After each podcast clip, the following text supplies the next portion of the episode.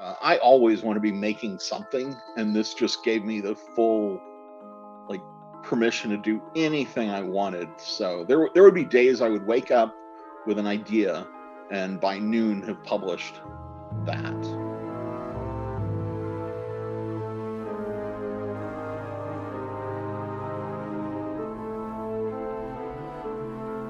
Hi, I'm Gary Snow, and welcome to the Daiku podcast. Today with me is Philip Reed, who is, I think, one of the icons of the industry, and he's been working at this for plus 25 plus years now. And uh, he's worked at places like West End Games, and uh, now currently is the CEO of Steve Jackson Games, which is an iconic game company in itself. And uh, Philip, welcome to the Daiku podcast. Well, thank you for having me and I have a technical point. Um, I never worked at West End Games, but I did freelance work with, with West End Games. Okay, well, so. uh, but you were part of the creative process and uh, definitely uh, put your stamp on it. So uh. my first professional work in the industry was on the West End Games Star Wars RPG, so that was oh. super exciting for me. Wow, very and cool. Very educational on the contract front because those were some uh, long contracts. I suspect with Lucasfilms, yeah. uh, but before we get into some of your amazing experience and information that you're going to share with us today, just tell us how you got into the industry and what inspired you to become a game designer in the first place. So, around 84 85, I ended up with the Zaxxon board game for Christmas. And I loved it, even though the game itself wasn't all that great and that was about the time I realized people can actually have a career making games. And then shortly after that was playing D&D with friends and I just played Car Wars and I kept like realizing, you know, this is what people are doing for a living.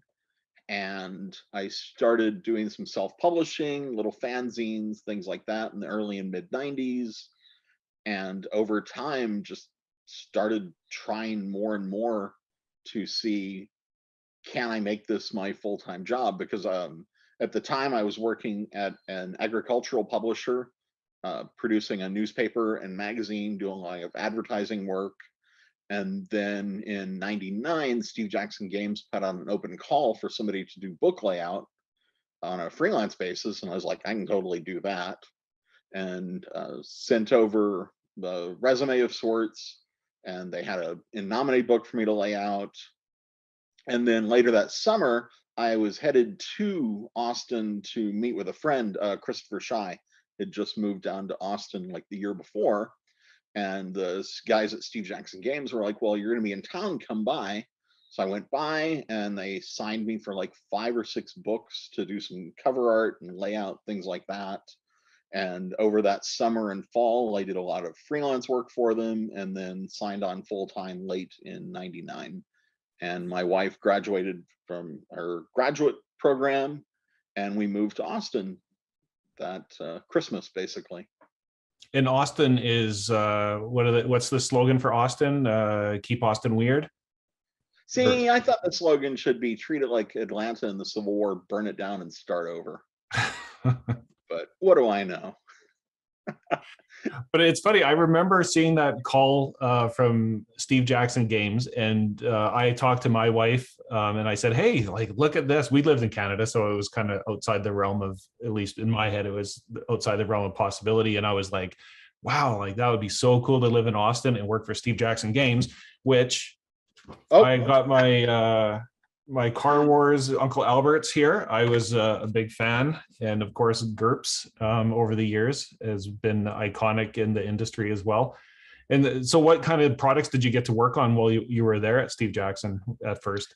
Um, some of the first books I worked on were the Suppressed Transmission series with Ken Hite. I worked on the 2000 release of Ogre and the Ogre line um, did some covers and just uh, a lot of coordinating with some of the guys in the production uh, area. I also worked on the Cardboard Heroes Dungeon Floors set, and that was probably about three weeks of Photoshop work. And uh, Denis Loubet would send over images, and then I would reconstruct them to build like the pits and walls and things like that. One of the earliest things I did at the company was actually some archives cleanup. Uh, me and another guy spent probably a week going through old paper records of uh, art assets, old paste up boards, because a lot of those old GURPS books and Car Wars books were done with uh, waxer and boards, and you'd like cut everything out, lay it out, and then send the boards off to be photographed. That was the way we did it at the newspaper I was at at the time, so I was really familiar with those layout boards when we went through them. And that was a very educational experience. And even now, over 20 years later, I use that because I can kind of remember what did I see and what didn't I see from the company's past. So like when we did the big pocket box Kickstarter campaign a couple years ago, I knew a lot of the places to go to get the source art and things like that we used to create some of the stretch goal items like some folders and journals and stuff like that. And it, it was a lot of fun. I enjoyed going through those old archives. And isn't it amazing the uh, difference between laying out a book today as opposed to what it was before? I mean, and I've, I've said this on a couple other videos is like you can really be a one man band yeah. now compared to, I mean, the work that would have gone into doing that in the past would would have been incredible and you just couldn't do it or you would see the zines where it would be copy cut paste and scissor cuts and photocopied and yeah back in those days we would bleed for our art not intentionally just sometimes those razor blades would uh, skip the metal and find a finger so yeah and so when did you end up uh, going on your own from uh, steve jackson games uh, and starting to be an indie designer yourself um, in 2002, I was still at Steve Jackson Games, but I needed like just some sort of creative outlet. So I spent a weekend and I wrote uh, 101 spell books, which people were doing PDF publishing. And I'm like, I just want to see what this is like and threw it up. And I was shocked at the response. Uh, people really loved that. But I stayed with Steve Jackson Games up until about June of 2004 and then I went off and just started uh, working on the Ronin art stuff pretty much full time. Still did some freelance work for some other people. And then in 2007, Steve was like, Well, what are you doing? Why don't you just come back? And he wanted me to come back and be managing editor at the time. And I did that uh, probably eight or nine months before he promoted me to chief operating officer. And I just started taking over the day to day running of the business for him. before coming back though what was that life like for you being uh, like you know your own design studio and freelancer? Like uh, stressful uh, or did you seem to always have enough work to keep going? And uh, the creative process was that a, a fun time for you oh i loved it uh, i always want to be making something and this just gave me the full like permission to do anything i wanted so there, there would be days i would wake up with an idea and by noon have published that.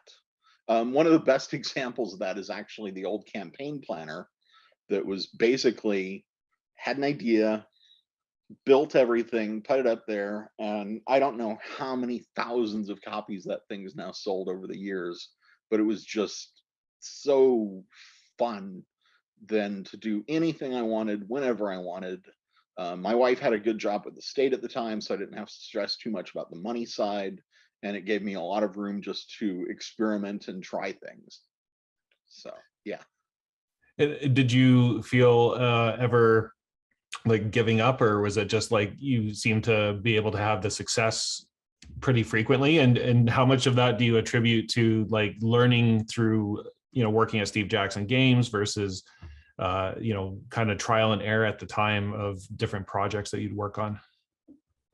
I wouldn't have been able to succeed at that if it wasn't for everything I'd done before, from the newspaper work to Steve Jackson games.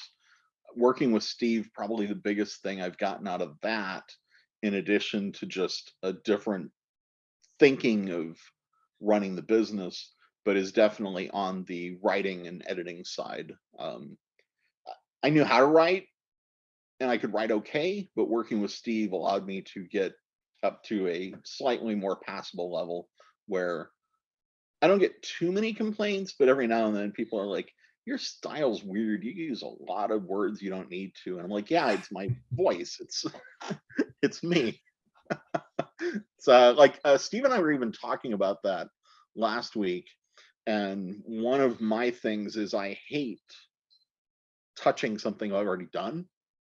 So I'm really bad at like second drafts and final drafts. I just I can't stand that. And I try and do as much as I can up front so that the second pass can just be as little pain as possible because I, I already have more ideas. I want to do something else. I've done that. That's over. But it And was you- definitely working with Steve that helped me like improve that process. were you intimidated at all when you first got there because i mean i would have been you know steve jackson games the steve jackson uh, or did it just become kind of a normal workplace for you It was pretty much a normal workplace. I mean, fortunately, I'd already been working with the company about six months before I went full time there. So some of that really had kind of faded by then. okay And, And- and, it, and it's it's just an office. I mean, yeah if you've worked in any sort of uh, publishing before, it's very similar. and then when you went on your own you teamed up with uh, christopher shy uh, who does a lot of the art and you guys formed uh, ronin arts together and Yeah. so th- during that time you put out uh, uh 4c system which Yeah. uh, i stumbled upon and it's like uh marvel's uh tsr marvel's light and uh i had heard that you uh, also got the license to star ace at one point and Yes. you were gonna I bought the rights to Star Ace and was going to do something with it, and then just got buried in other work and never, never had enough excitement to go back to it. So I still own the rights, and maybe someday we'll do something with it, but I'm in no rush right now.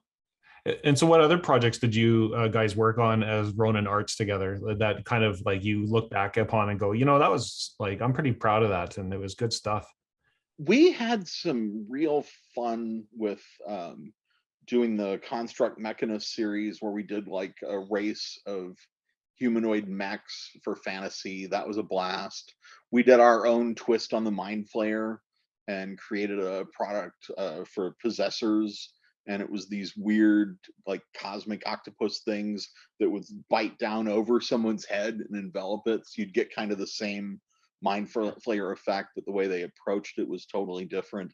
For that one, um, Christopher did a bunch of really cool art.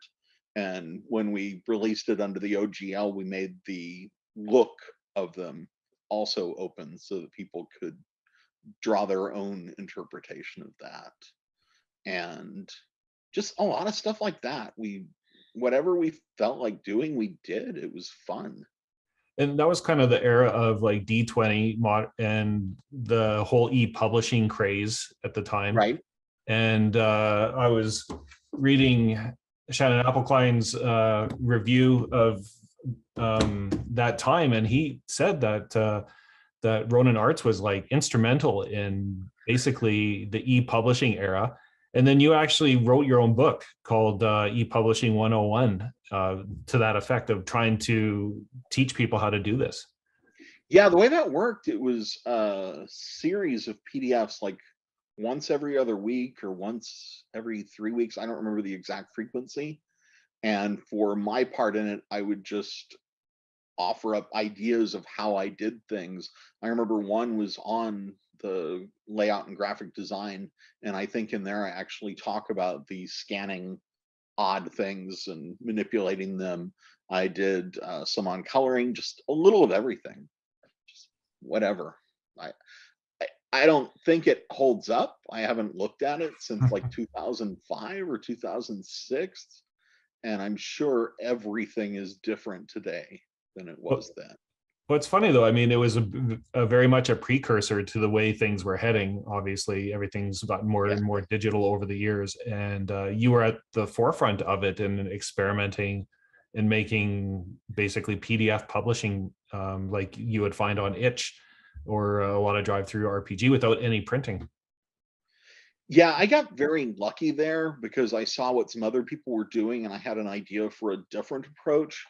A lot of what I did, I was treating it more like magazine articles than full books because I wanted to be the candy rack at the checkout.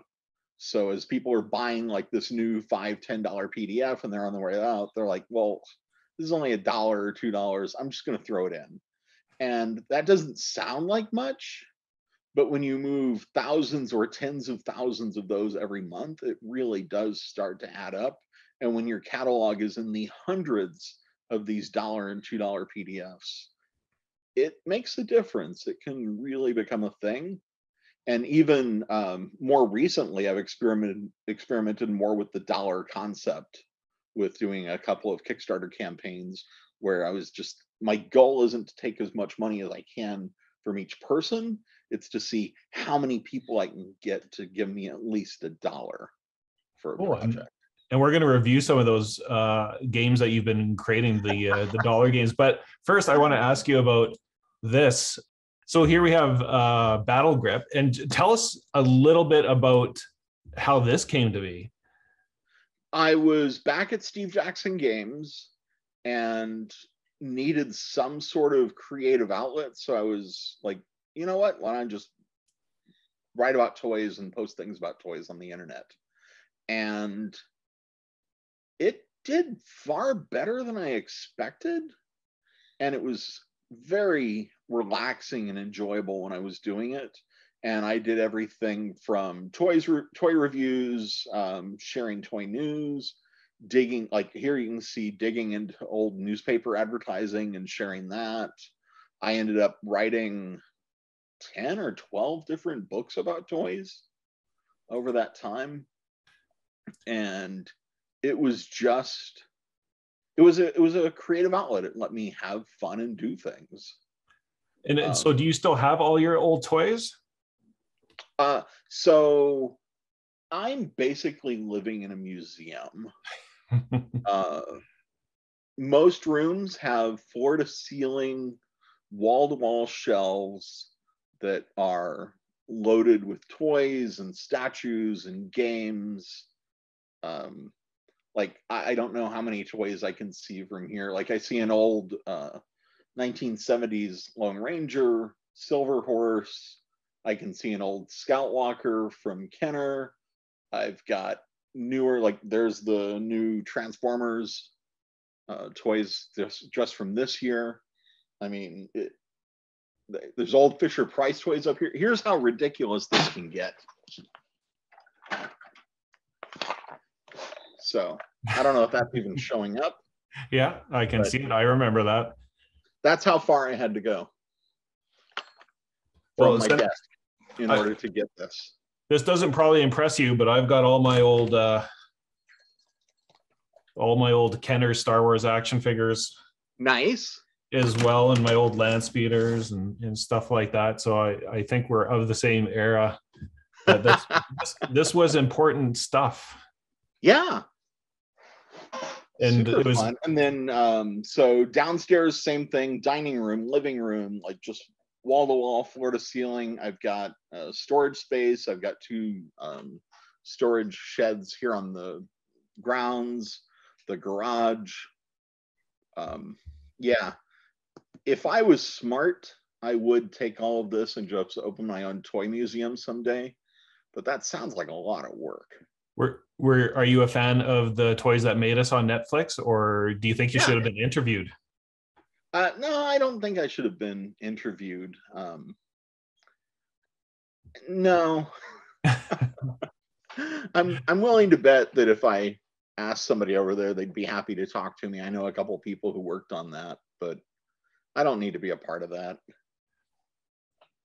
And so uh, after, so you're back at Steve Jackson Games as a COO. Uh, did you do this at that time? The uh, the dozens uh, projects. Um, so this new series of dozens, I did that in 2019. So by then I was uh, officially CEO. Awesome. okay. of the company. Yeah. I didn't start doing much uh, game work on my own again until late in 2018. And again, it just came down to I needed a create, creative outlet of my own. There's a huge difference between doing projects that will be successful for a company because you've got some overhead costs and you just need to make sure that what you're doing can help support the entire business. But when I do projects like this, I don't have to do anything except have fun and relax. That's the most important part. And so, so how is it that because uh, I've been in this situation before, like where I've done, say, like video or communications at work, and when I get home, I'm like, oh, you know, I have these like side projects and hobbies that I want to do, but I've been doing it all day at work. Still, you know, same technical abilities, I guess, and right. I just don't even want to touch it on the nights and the weekends because I've been doing it all day at work. Did that never happen to you? So most of the work I do for myself, I do early, early in the morning, and around five or six a.m. switch over to office work and uh, handle office work until about five or five thirty in the evening, and then I try and turn everything off and just disconnect, listen to music, watch videos, something. I'm not not a night person, so by about that time my brain's kind of fried and then the next day I'll wake up uh, I've actually been sleeping more lately, which has been nice, but it's cut into my creativity. Uh, I'm usually up no later than 3:30 or 4 each day. So, but no, um, I don't, I don't see it as work to create my own stuff because it really helps me relax and unwind. And these projects, uh, like in uh, 2000, uh, 2020, if it wasn't for the ability to just disconnect and do my own things, I would have been far more insane than I already was. Like um, you're showing that fantasy city sights and scenes, mm-hmm. and that was that was created thanks to a combination of not driving to the office, so I was saving about an hour and a half to two hours every day round trip there, plus insomnia. So between those two together, that book was roughly a week from when I had the initial idea until everything was completely written and done and I took the project to Kickstarter. Wow. And it was all because, hey, it's 1 a.m. and guess who's up for the day and the day has started. May yeah. as well do something. And out of curiosity, so I'm showing now uh Troika. Right. How, how is it that you know, I and here's my take on it is, you know, uh, somebody that's had your success in the industry, um, might just kind of start mailing things in, but you have not done that. You are still on the cutting edge. I mean, uh, with Troika and Mörk Borg, like how how come you still have that drive after all these years to be so creative and to see up and coming games and going, hey, I want to be a part of this. I love it. I mean, it's I, like people ask me like what motivates you and what motivates me is i love all of this. It's just so fun. Like that odd occurrences that you're showing now um, that was super fun. The cover is stock art that i licensed but the interior is where it gets crazy because it is um, old just public domain art. And I downloaded the art, constructed the pages, and then started writing to fit.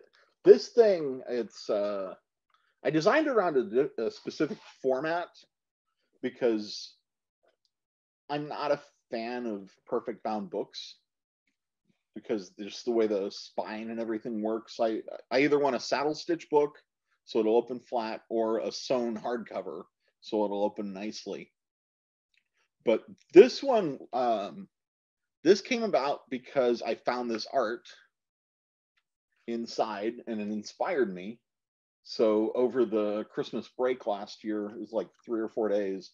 I just put it all together, created it, and sent it out as a free PDF to the people who had backed my Troika Kickstarter, which I think was like the smallest Kickstarter I did in 2020, but it was just such a fun project. The, the system is so light and wild, and I just, I love really rules light games. And I really think when it comes to RPGs, rules just get in the way and the GM should do whatever the hell they want.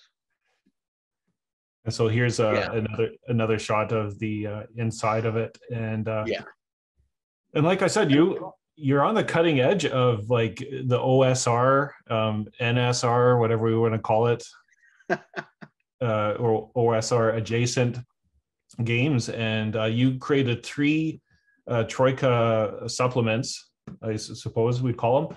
Um, yeah, the Monstrum Prodigium there was what I created first. And the other two, the superfluous spells and odd occurrences that were also um, released as part of that same Kickstarter campaign, were only made because I had so much fun with the system and just wanted to do more. And again, this uh, superfluous spells the cover is licensed stock art, but all the interior art is public domain art from, I think it might have been the University of Chicago website. Uh, one of those, I, I can't remember which one, but they have uh, artwork tagged as what is uh, available for public uh, use. And I was just scanning through that art and I found a couple artists who had some really crazy stuff. And I realized it probably was a decent fit for Troika. So, yeah, like that crazy fish man. So when you for young designers that are like I, am not a good artist but i have some kind of maybe interesting ideas and i want to make a role-playing game you there's probably enough stock art out there or maybe open source uh, art uh, or comment uh, creative commons licensed art that they can actually make their game as long as they're uh, maybe curating what they they're finding in in, a, in appropriate ways yeah and just be flexible. Um so like this uh superfluous spells i didn't enter into this with ideas for the spells. I first approached it by tracking down art that i thought looked fun and could be inspiring and then created the spells around the art. And you uh you're not one to rest on your laurels and uh and branch out into new areas. So how did this Troika album come to be? The Purple Bonbon. Uh, that came about. Well, um, going back, I've always wanted to make music, but tools like GarageBand and stuff just made my head hurt. I didn't understand it. And then last year, sometime in October, uh, my friend David uh, over at uh, GPI, who does a lot of the Steve Jackson games manufacturing. He and I were discussing it, and he's like, "Hey, there's this new uh, digital audio workstation called Soundtrap that might be what you're looking for." And it was a perfect fit for my brain. I'm not sure why. And I started experimenting with it and learning it. And then they were running the Troika Fest event in April earlier this year and I decided I wanted to do something not exactly game related, but kind of adjacent to Troika. So I created this album of seven, what I called Troika Wave tracks. And I took the inspiration from the adventure that's in the Troika uh, core rules. So every track corresponds to something that's in that adventure. And it was it was super fun I didn't expect it to be any sort of actual moneymaker, which it was not, but it was still a blast. And now I can say, hey, I've made my own CD. And then, uh, so you've used Kickstarter quite a bit, and including uh, the Delayed Blast Game Master zines. And did you do those part of Zine Quest? Uh, yes, actually, the first one and third one were both part of Zine Quest, and the first one came about specifically because they announced Zine Quest, and I decided that looks fun.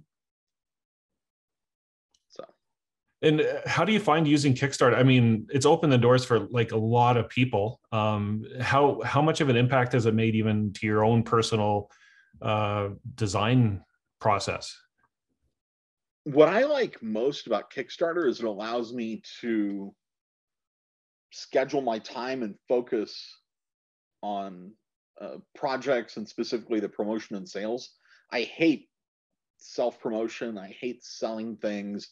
I, I I don't have a web store because I can't handle the stress of somebody placing an order on a random Wednesday, and it's like, well, great, now I have to deal with that.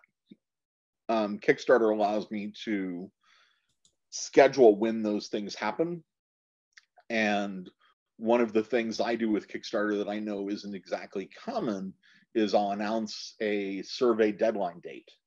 And after that date, anyone who didn't complete their survey gets a refund and just kicked out. And it's because I can't have somebody complete their survey. And I wish I was elaborating on this eight years later and then be, well, well why didn't you, why don't I have my stuff? You didn't ship my stuff. And uh, at the office over the last few years, we implemented a similar policy for that exact reason. We ran that Ogre Kickstarter in 2012. And even to this day, like this year, I've seen people completing their surveys for that project. And we just, I can't deal with that. I've got to have a close to these things so yeah. I can move on to the next stuff. Yeah. Eight years later is a little bit much. It's a little bit much. And uh, another system that you've uh, taken to heart and have produced for is uh, Mörk Borg. And uh, so, what drew you to that? Like, uh, I mean, almost immediately, I remember I was following you on uh, Twitter, and I saw you put out your first supplement. I can't remember quite which one it was, but I just went, "This guy gets it! Like, he totally understands like what Mörk Borg is doing, and he's riding the wave." So I had backed the initial Kickstarter and it was the visuals that drew me in, but then it was the very light game mechanics that kept me there. And they'd go for more, they call it like a doom metal kind of feel. And I try and go for something a little more uh, surreal, some like weird cosmic extraplanar horror, just stuff. So what I'm doing with the game isn't a exact overlay with the core concepts, but it's close enough that a lot of people seem to enjoy it. And I just think it's a great little system and it gives me an excuse to have some fun. Like these, um, the strange citizens of the city, strange inhabitants of the forest, and strange visitors to the city were all part of the first Kickstarter campaign I did I did for this line. And I wrote all three of those together at the same time. So they've got a lot of cross linking.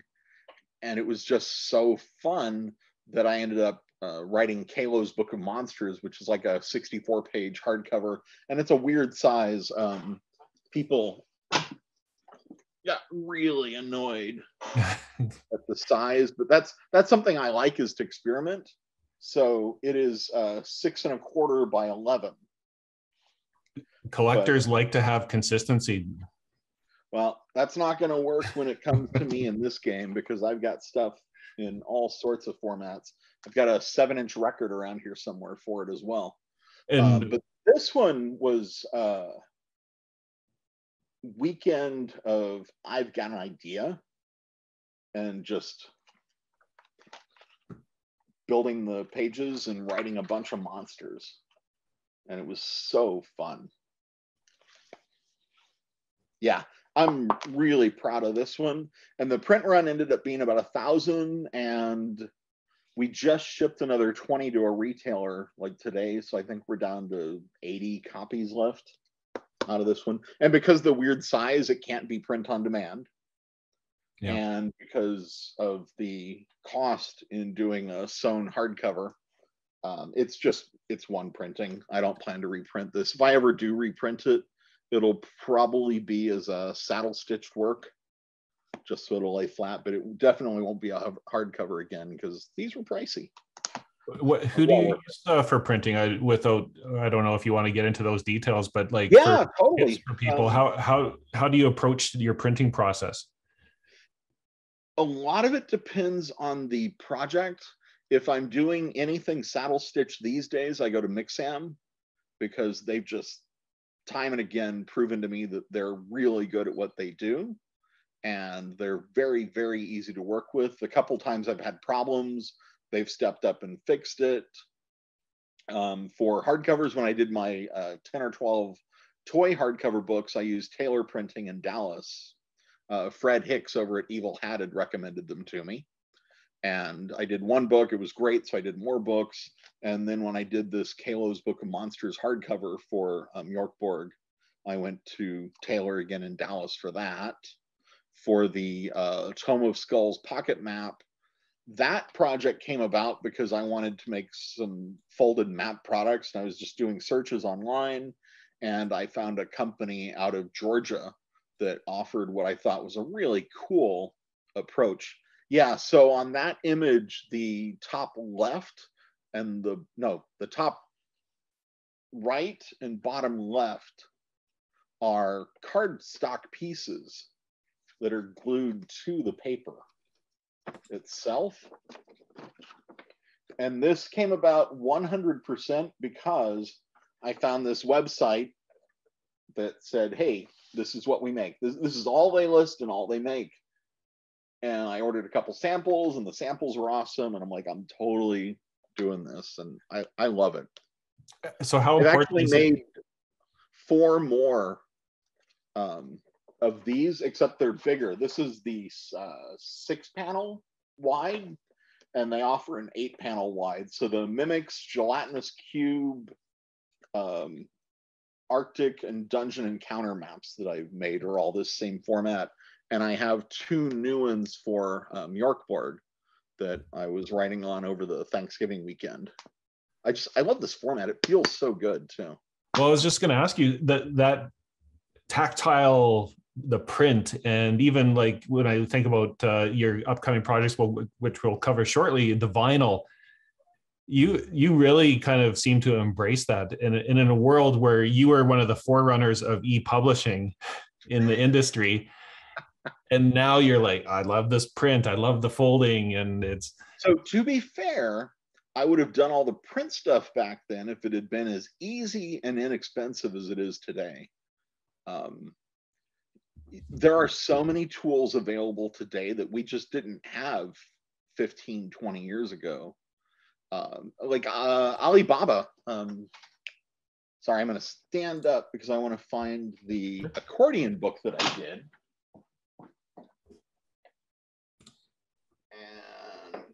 There we go. So this came about because I wanted to make an accordion book. And uh, this is actually, this happened because of a mistake. Because what I wanted to do was an A5 accordion book. So it'd be the same size as this. And when I uh, sent the message to the Alibaba supplier, I typoed and did A4. And they're like, yeah, I can totally do that. And they sent me a blank white sample. And I'm like, that's awesome. Okay, we'll do that. But this, I don't know if you've seen it, is uh, so it's a book. And that's then when we very get cool. to the end, neat. So it goes both then- ways. yeah. But here's the fun thing. It's almost four feet wide. Wow. and all one continuous piece of cardstock that's then glued to these hardcover bindings. So was that like almost uh, an expensive accident, but so good that you had to keep it?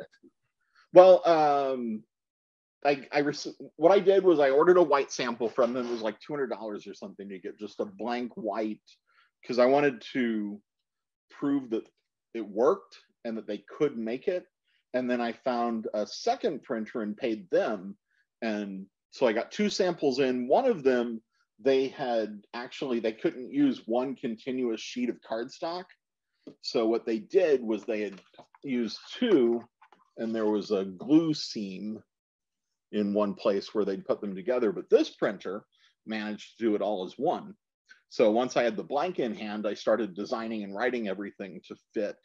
And I thought it'd be fun. Like one side is uh, sacred powers, the other side's unclean powers. Yeah, and uh, got everything done. I released this as a free PDF for everyone and then ran a Kickstarter campaign to make the print version. That went well, but during the manufacturing process, the printer got back to me and said, Oh, we can't do this. We have to do two pieces glued together. And we went back and forth a bit. And eventually it came out they could do this if I would pay more. So I paid more because I really I, I hated this seam. I yeah didn't well, look good.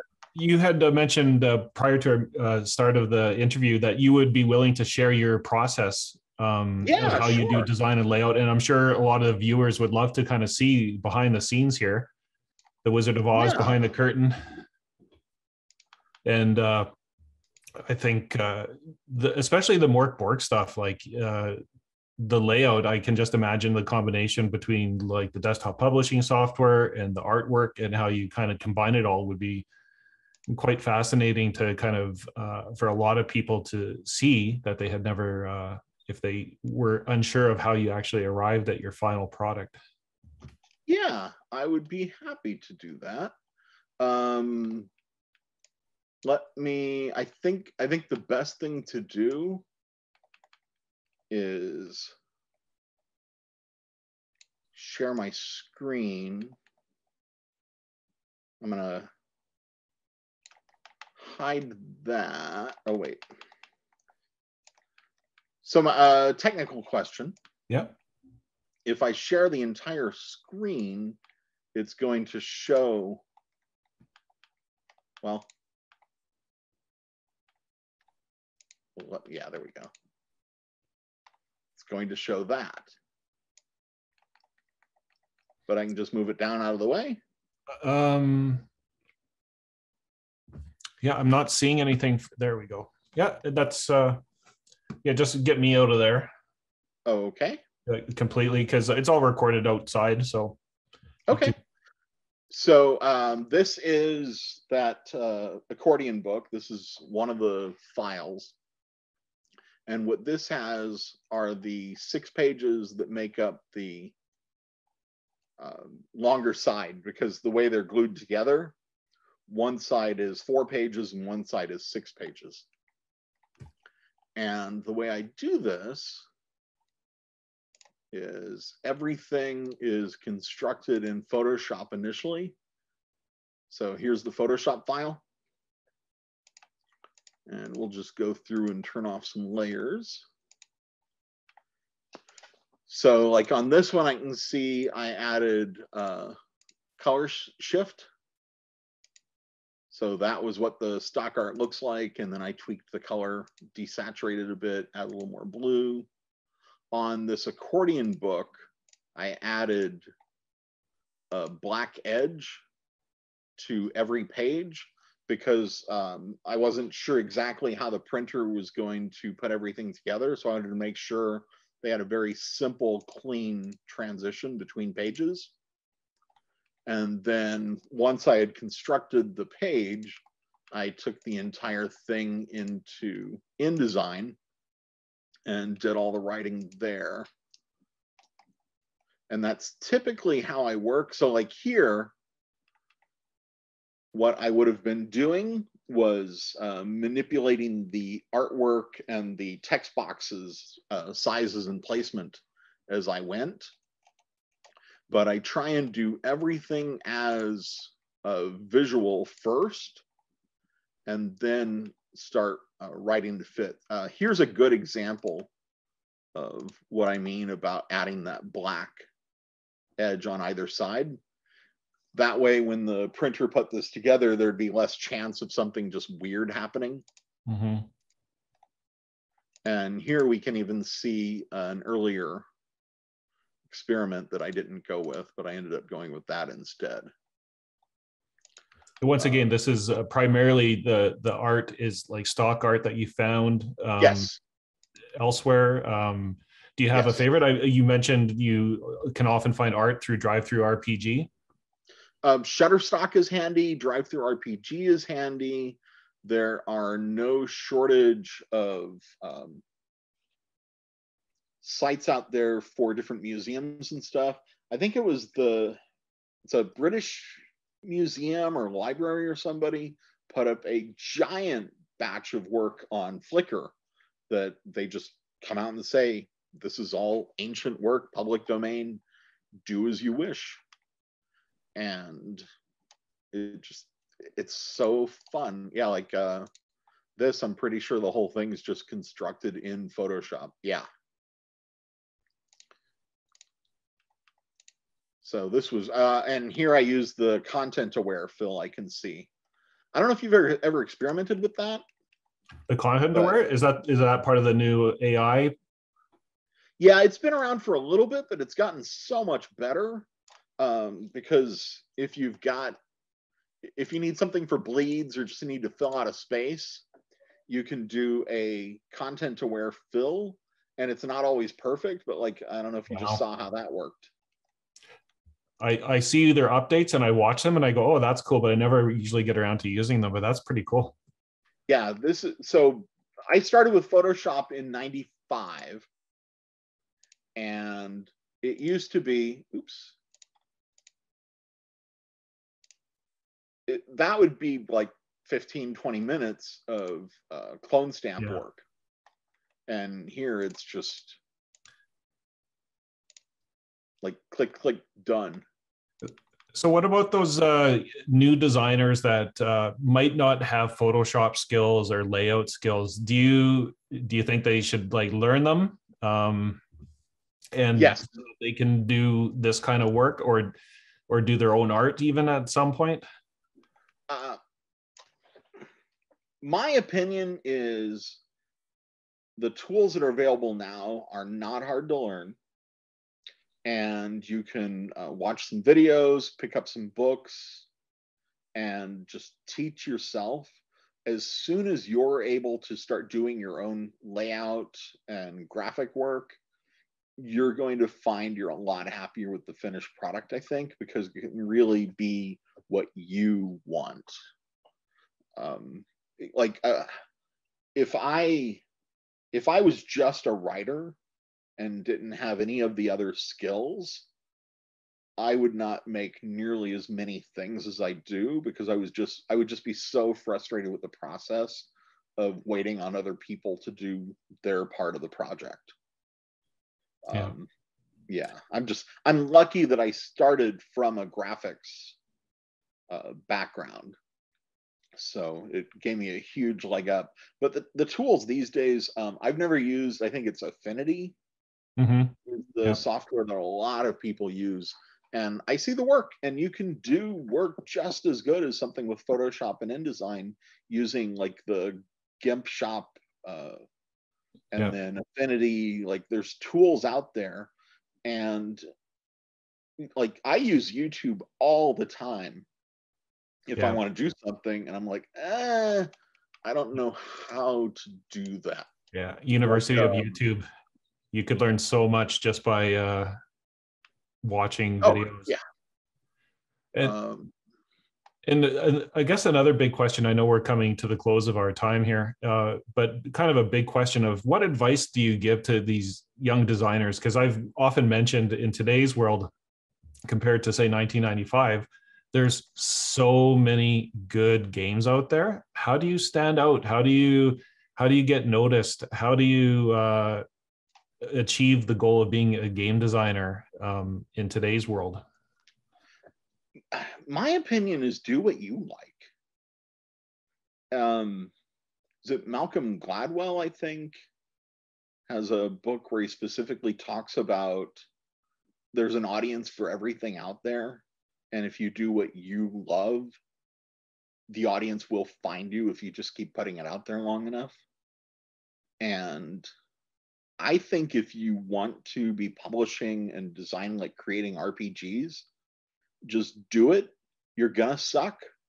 I've got some fanzines around here from like 92, 93 that will prove you're not going to be really good at what you're doing initially, but just keep doing it and you're going to get better.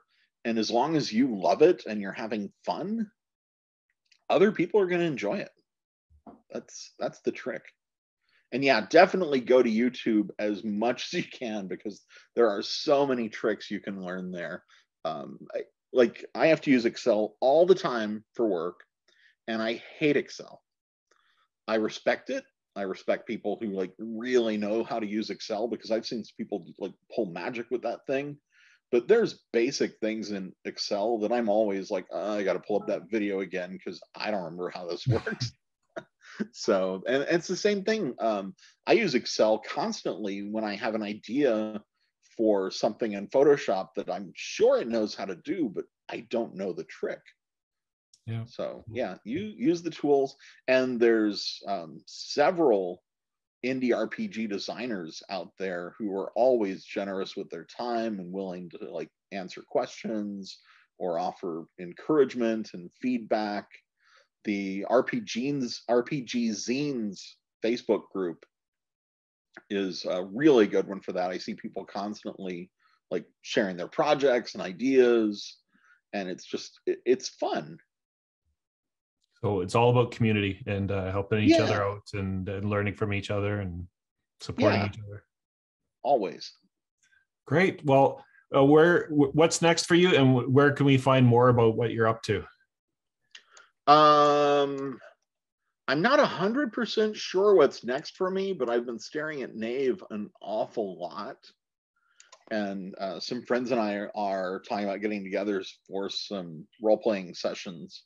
And I, I like, I bought, I think it was six or seven copies of the Knave book in print to just take and distribute at the table because I want to experiment with that. It seems extremely light, but I haven't had a chance to play yet. But it, it something about it definitely fits my tastes. So after I play that a few times, I may end up trying to hack it and do my own thing with it. Um, I've got the Mimics project coming up. I feel like I'm really bad at what I do here because I probably should have talked about that way more. Um, but just so everybody knows, this is the worst thing I've ever created in my entire life. It is pure garbage. And you do not want to back the Kickstarter campaign when it launches next month because you're just going to be frustrated and disappointed. But what I've done is created a new pocket map that is all about mimics. And it is as totally worthless as it sounds. I mean, like it's got this section on what is that rascally mimic up to now? It's got a little section to make mimics magical, and it goes in here and has like different variants. Oh, I it's like got. The, I like the groovy uh, rainbow in 1970s look to it. it's got sections on um, what's the mimic copying. Got a tiny little mimic lair and adventure. But as if that wasn't terrible enough, on top of it, I went ahead and also created a uh, gelatinous cubes pocket map. So this, when it's opened up, is a little over 29 inches wide by almost 16 inches tall. But yeah, like uh, 5d6 worthless things stuck inside a gelatinous cube. 3d6 valuable things stuck inside a gelatinous cube. Um, well, it looks like a fun project. Doing now, what's that? It looks like a fun project. Like uh, you must have had uh, fun making it. I had fun, but it's trash. Nobody should follow the campaign on Kickstarter. That would be a bad idea. And they definitely do not want to back it. I mean, the best thing we can hope for is this project fails completely so that the four maps that I made, I can just delete from the hard drive and they never see the light of day. Well, that's like my mom telling me I shouldn't eat my uh, spinach and me and me eating my spinach just to prove her wrong. So no, don't do that. but uh, yeah, I don't even know what we were talking about anymore. I start talking about projects and forget everything. Well, just where can where can they find you? You're on Kickstarter, uh, Philip uh, Reed on uh, Kickstarter, and you're on oh, Twitter. Oh, yeah, I'm on Twitter. It's Philip J Reed. Um, there's office stuff that people should check out at Steve Jackson Games because we're always making things. We've got a STL project for the fantasy trip actually launching later this month. I should pull up some of those Sorry, you shouldn't get me started talking because I'll just talk. Oh, we're always happy to see what you're up to. But I so um, the STL campaign is um, us making fantasy minis, and my part of that has been in addition to just um, being there and like brainstorming and answering, but I've been doing a lot of the minis photography oh, for great. that and uh, preparing the Kickstarter campaign. But great. Ben Williams in our office painted these. And I mean, Ben's phenomenal at what he does. So, is photography also another uh, side hobby of yours? Uh, yes, I love taking photos, and every now and then I get to actually do it for work related things. Like on the Car Wars Kickstarter, I did most of the minis photography, and again, Ben painted the minis. But like, I, just love this shot with all these skeletons. Yeah. The terrain there is Hirst Arts um, terrain that my wife actually did all the casting and constructing, and then together we painted it. But the, this project has been well over a year in the making, and we're going to launch it on Kickstarter later this month. And I am super excited to see how people respond to it because I think they look phenomenal. They do. And, uh, you know, obviously in today's world, it's actually funny. Like I started off with lead minis, and like right. I mean, the tools were not good, and like primer and all that kind of stuff. And now it's so like everything else, everything's just improved so much more. Yes. But minis really lend themselves to like say social media and sharing your painting and way more than like a game design. Because when you're working on a game, how do you kind of show progress on it? And it's kind of to share on Twitter, you know, nobody wants to see uh, a text box. It's not that interesting compared to a, a mini. Or see me taking five minutes to write and rewrite the last sentence because I didn't like it. yeah, um, the painting live streams, I know people, it's almost like ASMR videos at that point where they're watching it. Yeah. But again, uh, going back to how much the tools have changed, 20 years ago when I was trying to photograph minis, it was horrible. Like just, oh, you gotta have a macro lens, and then the macro lens is no good because well, now I can see everything and it doesn't look so good. But for this project and the Car Wars project, I just use my phone at this point. It's such an incredible camera. Yeah. I I've got I probably have eight cameras in the house, and my phone is the one that gets used constantly. And provides better photos than like DSLRs I bought six, seven years ago. Yeah. So what's, just, what's the old saying? The the best camera is the one you have. Yes. Well, it's like um, you doing the video work here. I keep wanting to get into that, but I just I I'm so picky when it comes to sound and everything. I just I can't. I, I it would drive me insane. But I really want to. I, I want to take a stab at video work one of these days. Yeah, I've uh, I've quite enjoyed it, and the best part of my job or this project that I've been doing is getting to meet people like you that uh, can inspire uh, designers to keep their dream alive and share your knowledge and uh, and your passion for what you do. So I really want to thank you for uh, joining me. And uh, yeah, my pleasure. And, and I ho- hope to see all your projects on Kickstarter, including some of uh, your vinyls that you've got uh, in the works. And uh, and we'll make sure that we uh, keep checking back with you if you don't mind coming back and visiting with us when you have uh, a new project or some other stuff that yeah. you want to share. I'd love to. Thank you.